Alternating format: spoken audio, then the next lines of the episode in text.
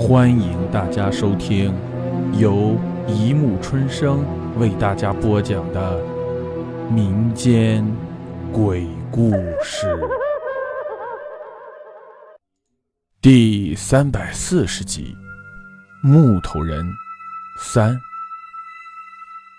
故事里说的是一个女生捡到一个木头人，从而发现了一个不死秘密的故事。每隔十二年。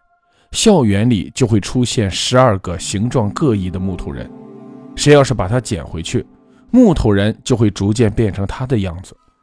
等到木头人变得和捡到他的那个人一模一样的时候，木头人里的邪灵就会把这个人杀死，把他的生命献给自己的主人，而那个邪恶的主人就会利用这十二个人的生命的力量，在人间继续活下去。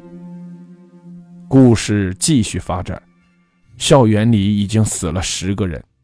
正在无可奈何的女主人公等死的时候，她的男友却死了。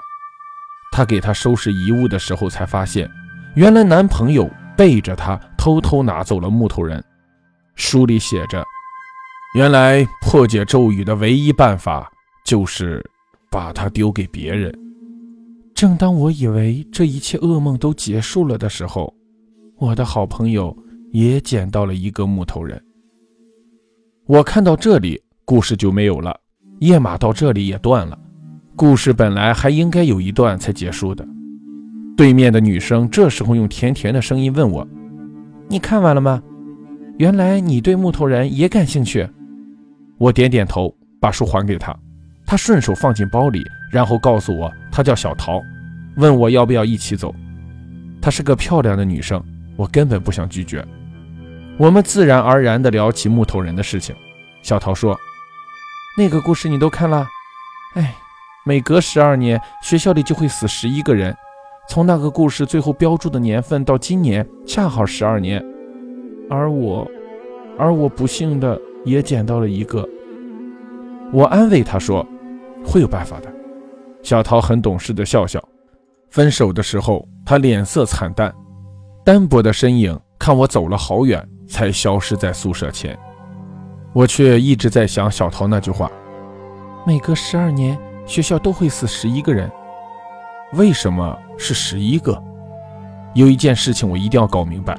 所以绕了一圈之后，我又去了图书馆。没有，这个故事的最后一页被什么人撕下去了，痕迹看起来并不古老。是阿彪吗？我去找李老师。问他最近有什么人对那本旧书感兴趣？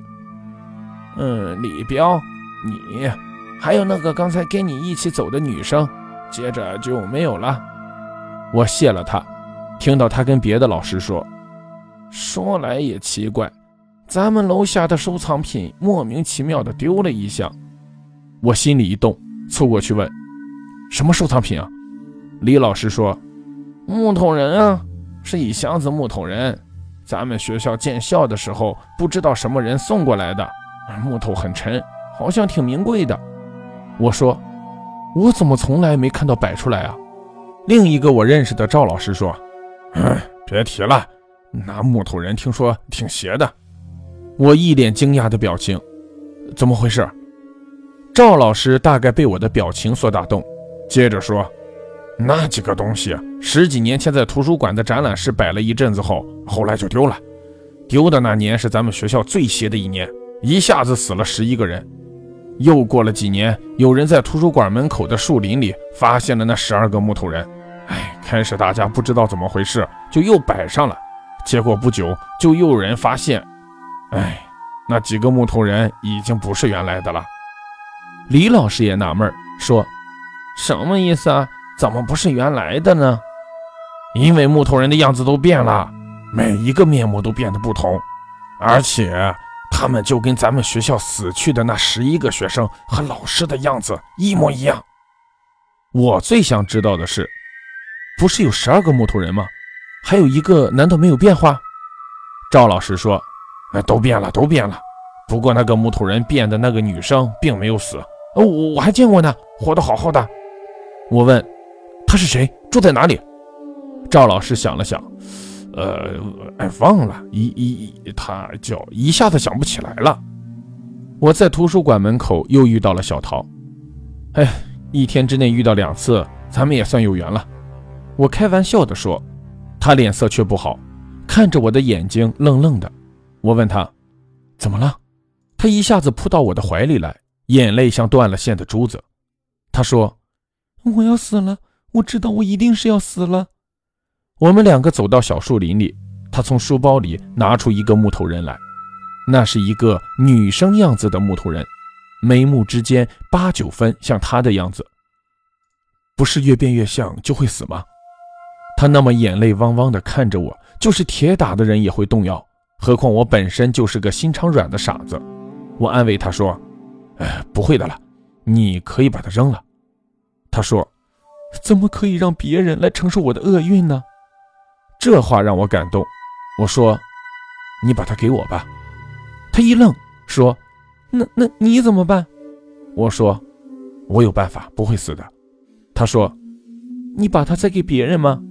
我说，你别担心了，这十二个人里总有一个是不会死的。他问我为什么，我就把赵老师的故事讲给他听。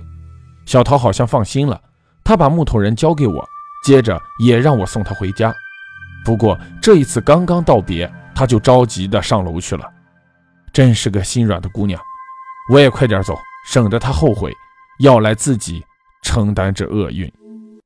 好了，故事播讲完了，欢迎大家评论、转发、关注，谢谢收听。